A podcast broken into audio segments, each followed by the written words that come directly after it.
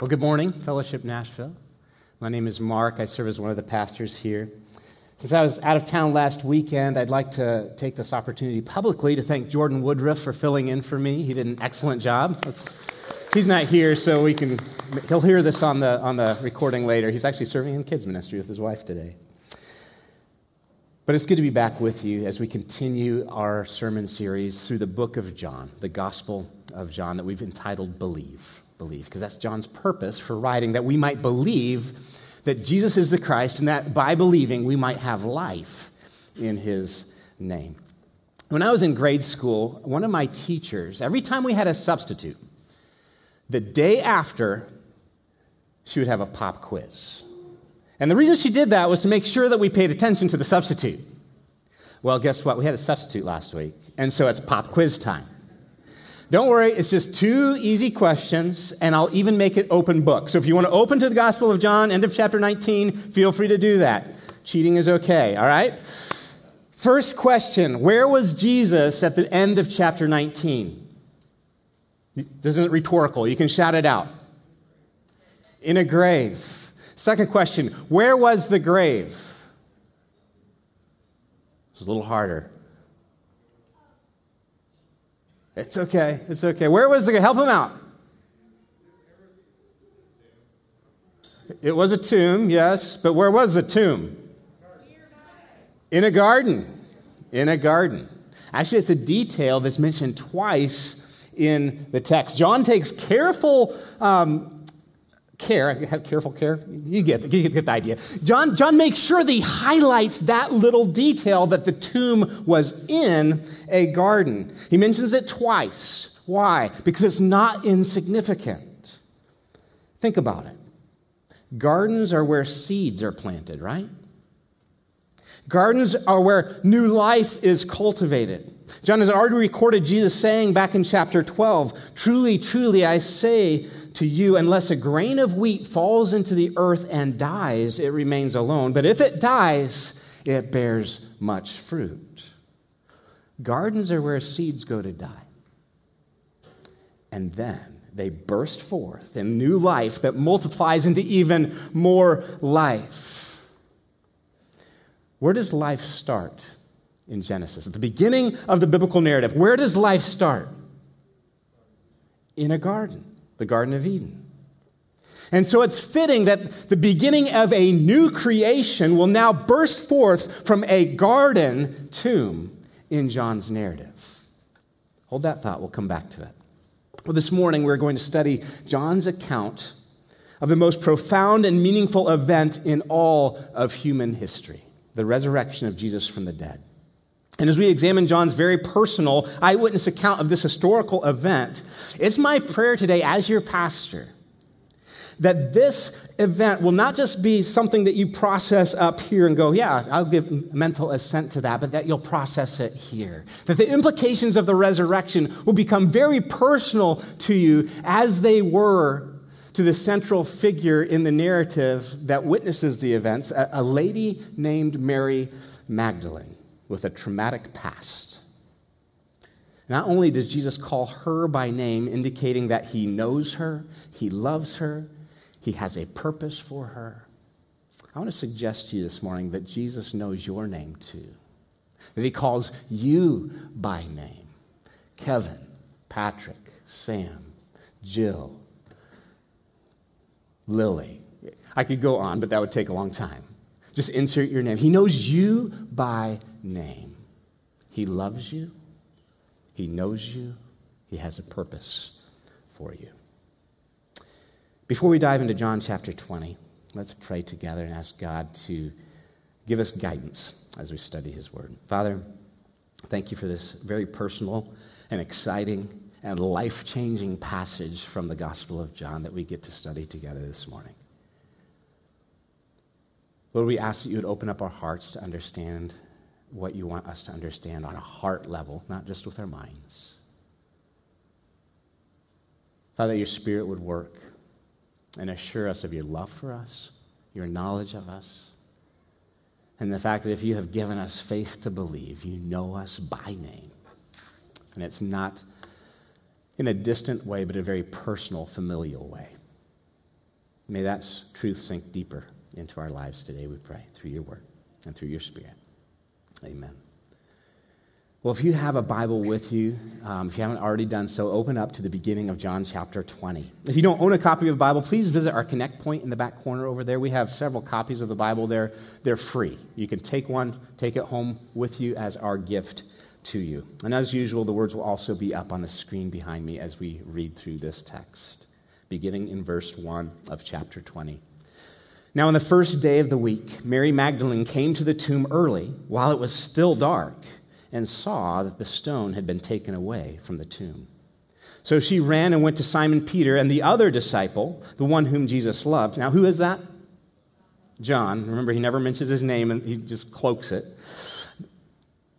So she ran and went to Simon Peter and the other disciple, the one whom Jesus loved, John, and said to them, They have taken the Lord out of the tomb, and we don't know where they have laid him.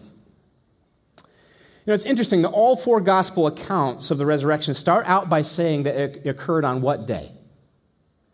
The first day of the week. They don't say on the third day. They don't say, you know, after Jesus spent a couple nights in the tomb. No, they, they all say on the first day of the week. Why? Why? Why do they put a, high, a spotlight on the fact that this occurred on a Sunday morning? This is significant. And what we need to understand here is that the Jewish calendar was calendar week was oriented in reflection of the creation account. Remember? You have God creating starting on the first day. He creates first, second, third, fourth, fifth, sixth day. And what happens on the seventh day, on a Saturday? He's finished. It's, and he rests. And that's why the Jewish people, their calendars are oriented around that. And they celebrate what on Saturday? Sabbath. That's when they rest as well, in reflection of the creation account. And so, in a Jewish context, when, when the spotlight is put on Sunday, what does that tell us? All of the gospel writers are trying to highlight the fact that something significant is going on here. They're hinting that this is the beginning of what? What happened on Sunday back in the creation account? God began to create. So, this is the beginning of a new creation of sorts. They're highlighting that. They want us to know hey, God's up to something new here. This is significant.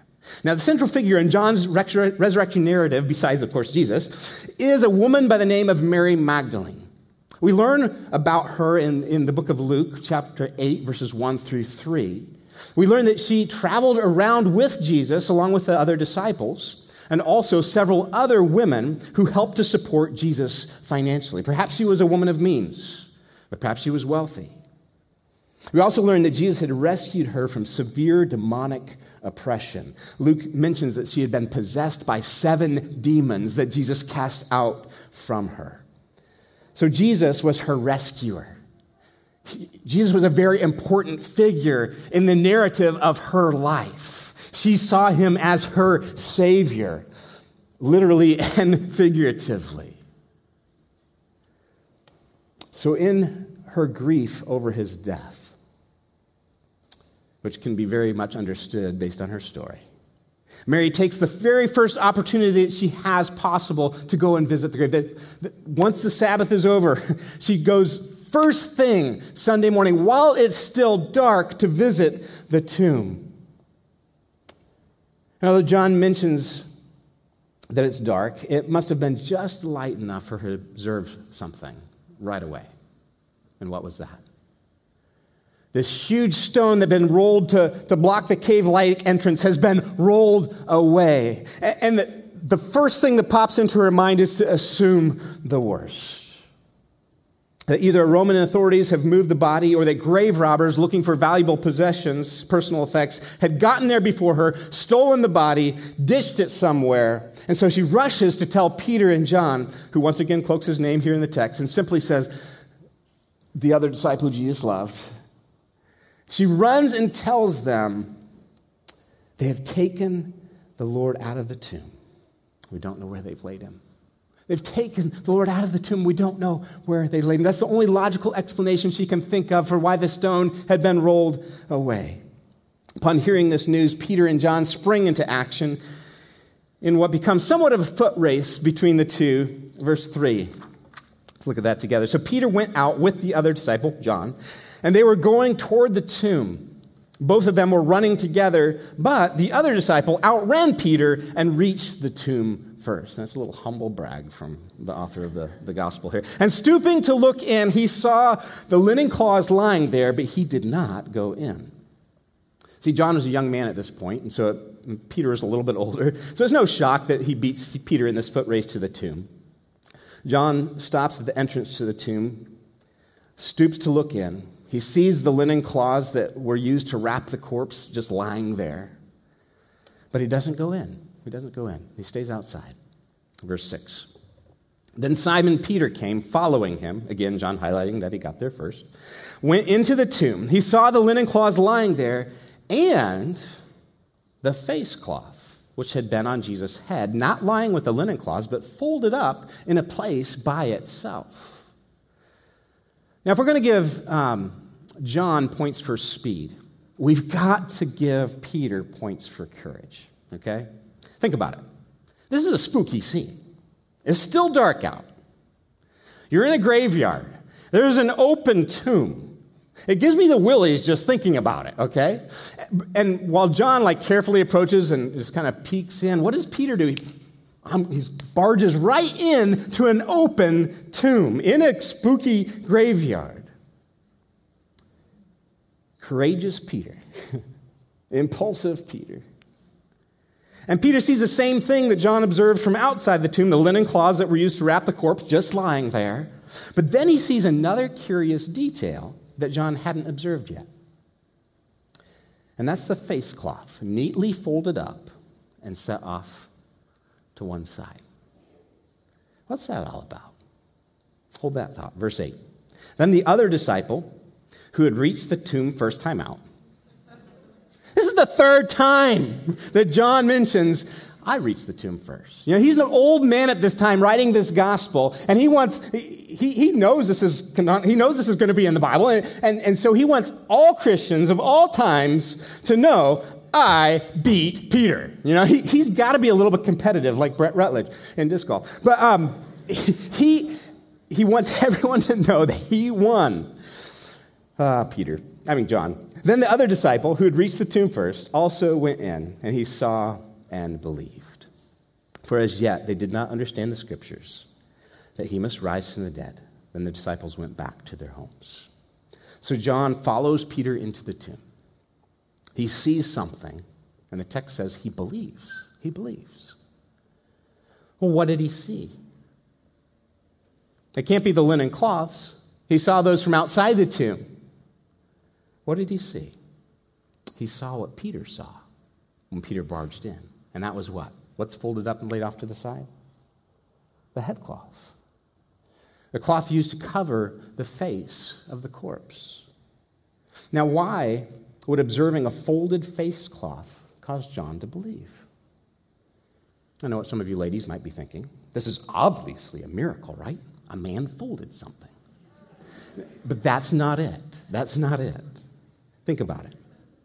If grave robbers had stolen the body, would they have taken the face cloth off of it first? Now, you've got to be kind of sick in the head to want to see a dead man's face. They likely didn't do that. Now, now let's just suppose that there's a couple um, grave robbers. They're lugging this body out of the tomb, and the face cloth falls off. Is one of them going to say, Oh, wait a minute, man. Okay, let's go.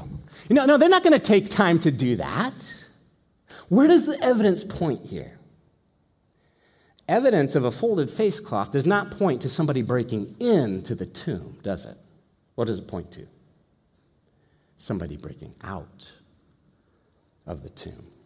Somebody who neatly tidied up after themselves. After all, this is a borrowed tomb. And John sees this and he believes. He believes. And then he and Peter go back to their homes in amazement. Well, somebody's trailing behind them. Probably arrives to the tomb. Remember, they've had a foot race to this, or they're typical males with their testosterone. They're, oh, we're going to get there first. They got there, they see, they're in amazement, they leave. Well, Mary Magdalene, in her grief, comes back to the tomb. Let's pick up the text in verse 11. But Mary stood weeping outside the tomb. And as she wept, she stooped to look into the tomb, and she saw two angels in white sitting where the body of Jesus had lain, one at the head and one at the feet. And they said to her, Woman, why are you weeping? And she said to them, They have taken away my Lord, and I do not know where they've laid him. That sounds familiar, doesn't it? She's already said that once to Peter and to John. With blurred vision from tear filled eyes, Mary looks into the tomb and sees two figures dressed in white. She probably, in her grief, doesn't even comprehend that these are angels until later. And the angels ask her why she's weeping, and she simply repeats the same line that she told to Peter and John They've taken away my Lord, and I do not know where they've laid him. She's stuck on this fact. She can't move beyond it. The sight of two angels doesn't even shake her out of it. Remember, we've got to understand she had a life of trauma, a life of severe demonic oppression. Jesus had rescued her, and now, at, least in her own understanding, he's dead. He's dead.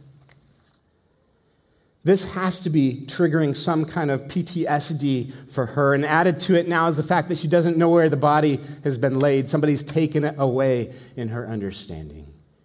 And she's anxious and she's fearful and she's fixated. They, have taken the body of Jesus and I don't know where they've laid him. They've taken away my Lord. I don't know where they have laid him. Sobbing, weeping, distraught, not knowing what to do next. They've taken away my Lord and I don't know where they've laid him. Tears streaming down her face. Verse 14 Having said this, she turned around and saw Jesus standing, but she did not know that it was Jesus. Right here is one of the many things I love about Jesus. He could have chosen any one of the disciples to give the privilege of seeing him first. He could have chosen courageous Peter. He could have chosen fleet footed John. He could have chosen doubting Thomas. He could have waited and appeared to them all at once when they were gathered together and made some grand, grand appearance, grand entrance. But no, what does he do? He chooses to first reveal himself to who? Mary Magdalene, demon scarred Mary, traumatized Mary, anxious Mary, fearful Mary, emotional Mary. In his gentle grace and compassion, he chooses her to be the first one to see him alive and back from the dead. I love that about Jesus. Verse 15. Jesus said to her, Woman, why are you weeping? Who are you seeking? He knows. He's just trying to raise self awareness in Mary.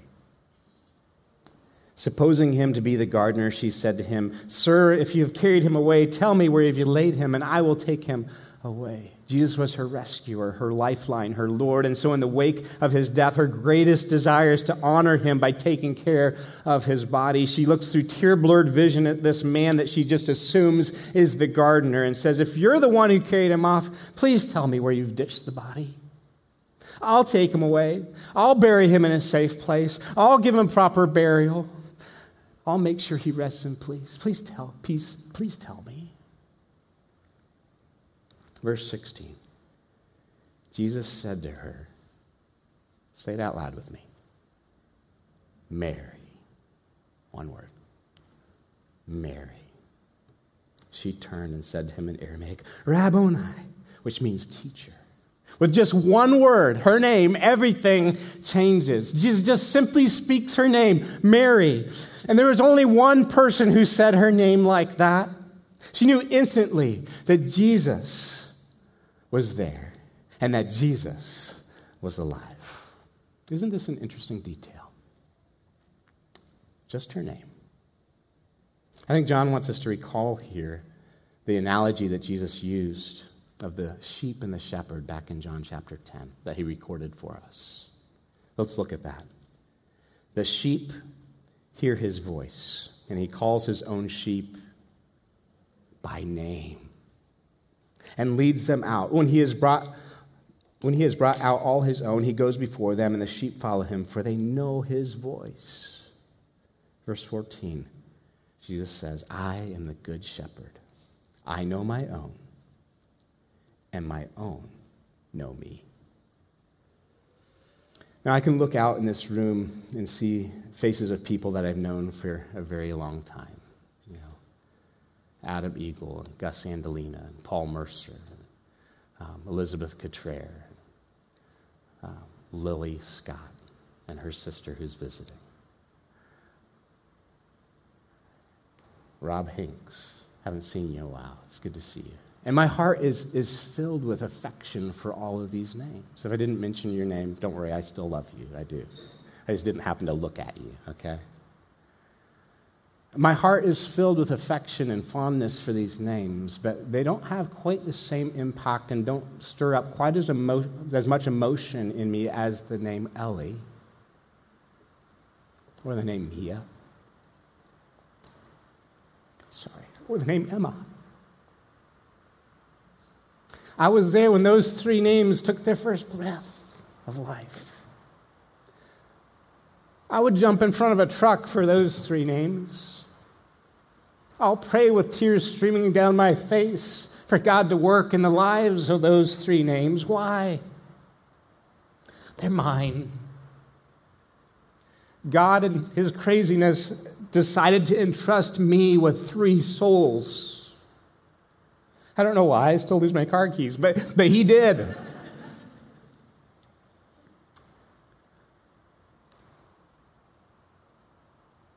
Jesus spoke Mary's name like I speak Ellie, Mia, Emma. They're mine. They know my voice. I know them. They know me. And even if you don't have kids, I think you can resonate with what I'm trying to say here. He calls his own sheep by name. He knows his own. And Mary responds the way that she does because his own know him. This is familial. Jesus is the good shepherd. I am the good shepherd. I know my own, and my own know me. I know my sheep by name.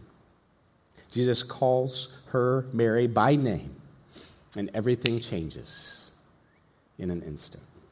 Verse 17. Jesus said to her, Do not cling to me, for I have not yet ascended to the Father. But go to my brothers and say to them, I am ascending to my Father and to your Father, to my God and your God. Mary Magdalene went and announced to the disciples, I have seen the Lord, and that he has said these things to her. Mary's so overjoyed at the sight of Jesus alive that she grabs onto him and never wants to let go. She, she wants to cling to him forever, but who can blame her? She thought that she had lost Jesus, her rescuer, but now he's back. Now he's alive. But curiously, Jesus says to her, Don't cling to me, Mary. Let me go, Mary. Why? Jesus hints at his reason when he says, For I have not yet ascended to the Father. It's true that I'm back here with you, Mary, but I'm not here to stay. I have to go again. I'm ascending to my Father and your Father, to my God and your God. I have work to do, in other words. Remember what he had said to his disciples earlier? I go to prepare a place for you, that where I am, there you may be also. With me forever. The reason that the time is not right for Mary to cling on to Jesus and never let go is the fact that Jesus still has work to do. His resurrection is the dawning of a whole new creation, but this is still just the first day of that new creation. There's still work to be done, not only in the lives of men, women, boys, and girls that Jesus will draw to himself through the power of the Spirit that he's going to send to indwell his disciples and empower them for the task of telling others about his resurrection. Not only is there that work to be done, but there's the work to be done of recreation, of creating a new and better Eden, of creating a new Jerusalem, a garden city that will descend from heaven on a new earth, a recreated earth where God's people will dwell with him and Jesus forever. We read about this. Also, from the pen of the Apostle John in the book of Revelation, chapter 21, 1 through 5, a place that Jesus is preparing for his disciples to dwell with him in resurrected bodies forever. Then I saw a new heaven and a new earth, for the first heaven and the first earth had passed away, and the sea was no more. And I saw the holy city a new Jerusalem coming down out of heaven from God, prepared as a bride adorned for her husband.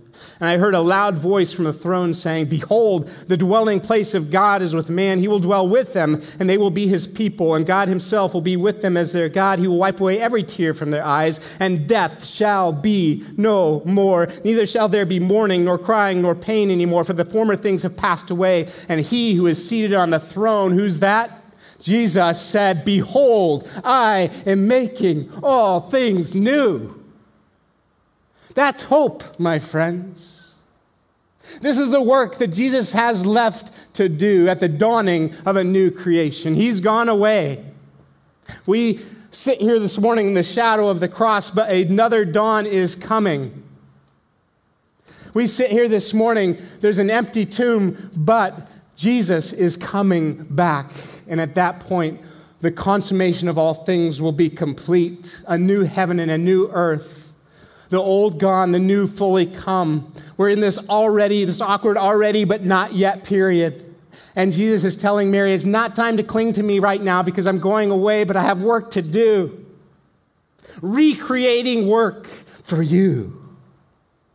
A place a new Eden, a new Jerusalem, where we can dwell together forever the way it was meant to be. And my resurrected body is just the beginning, it's just the first fruits.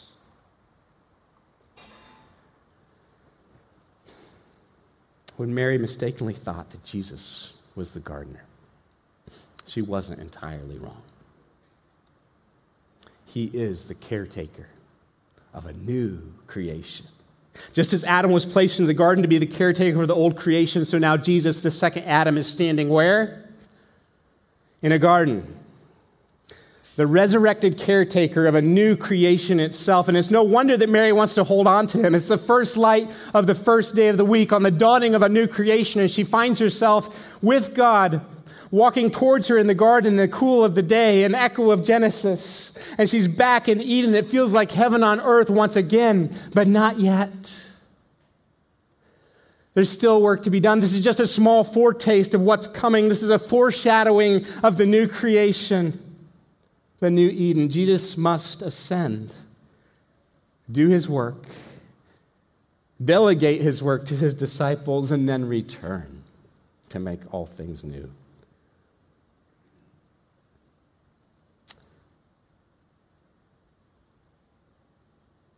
We're here, having been dispatched by Jesus. If you're a believer, you've been dispatched by Jesus to carry on his renewing work in the world. And don't miss the fact that Jesus chooses to first dispatch demonically scarred, traumatized, fearful, anxious Mary to be what? The first missionary. The first one to go and tell others Jesus is alive. There's hope. Death isn't the end. If Jesus wanted to use Mary, I have an inkling he wants to use you. He wants to use me. In spite of all of our inadequacies, all of our fears, all of our failures, all of the trauma in our pasts, to share the same story. Jesus is alive. We have hope death isn't the end.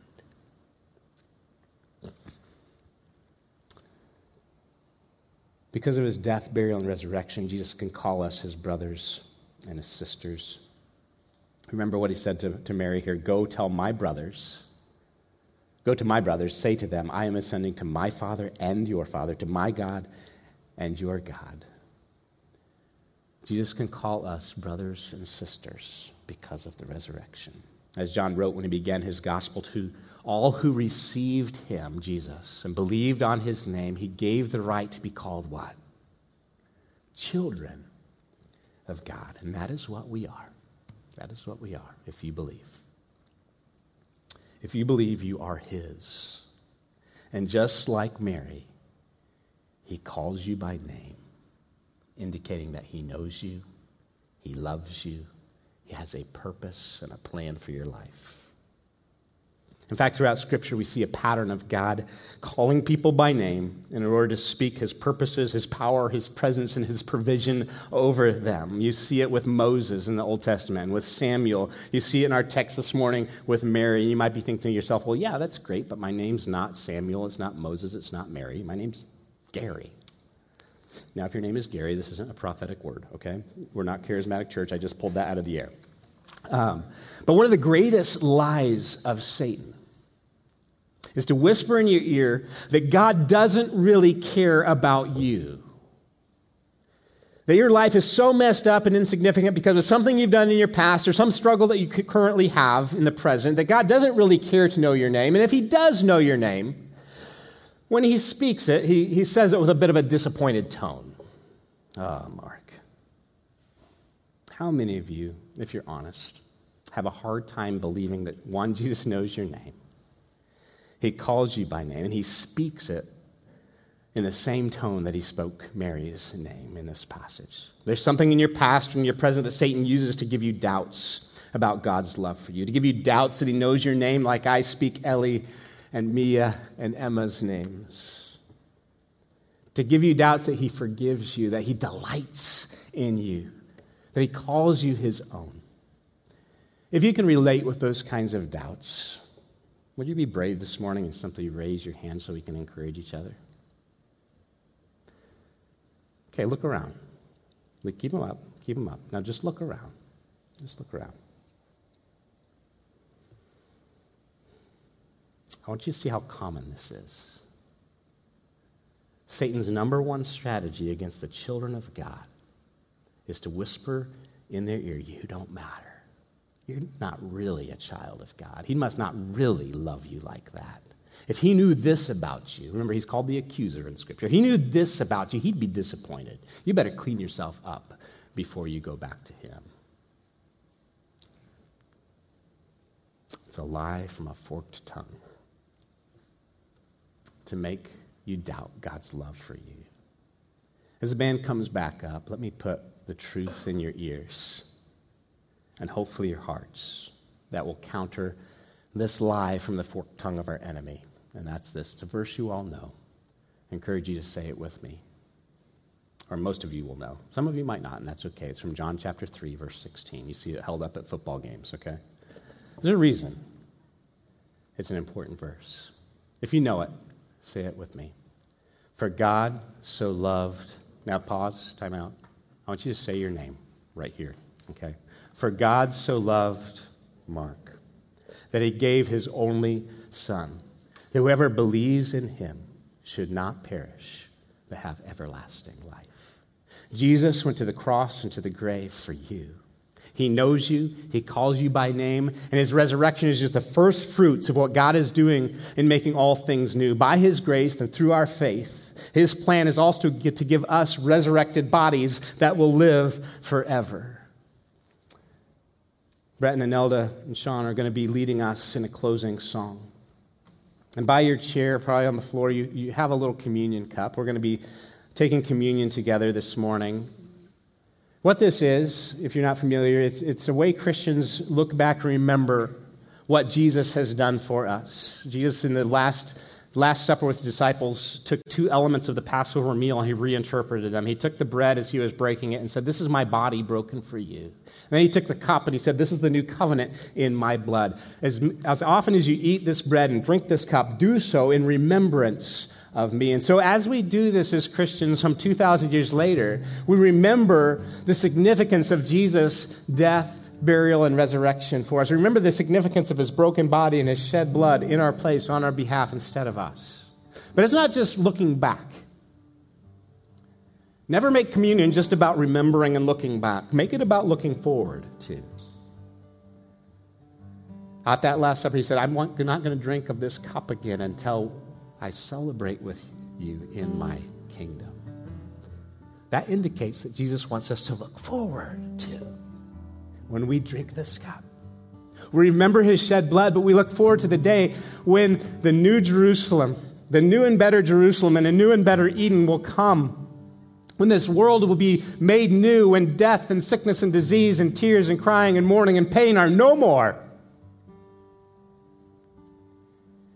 And we celebrate a feast with our Savior and drink the cup with Him. You're not going to be prompted on when to do this.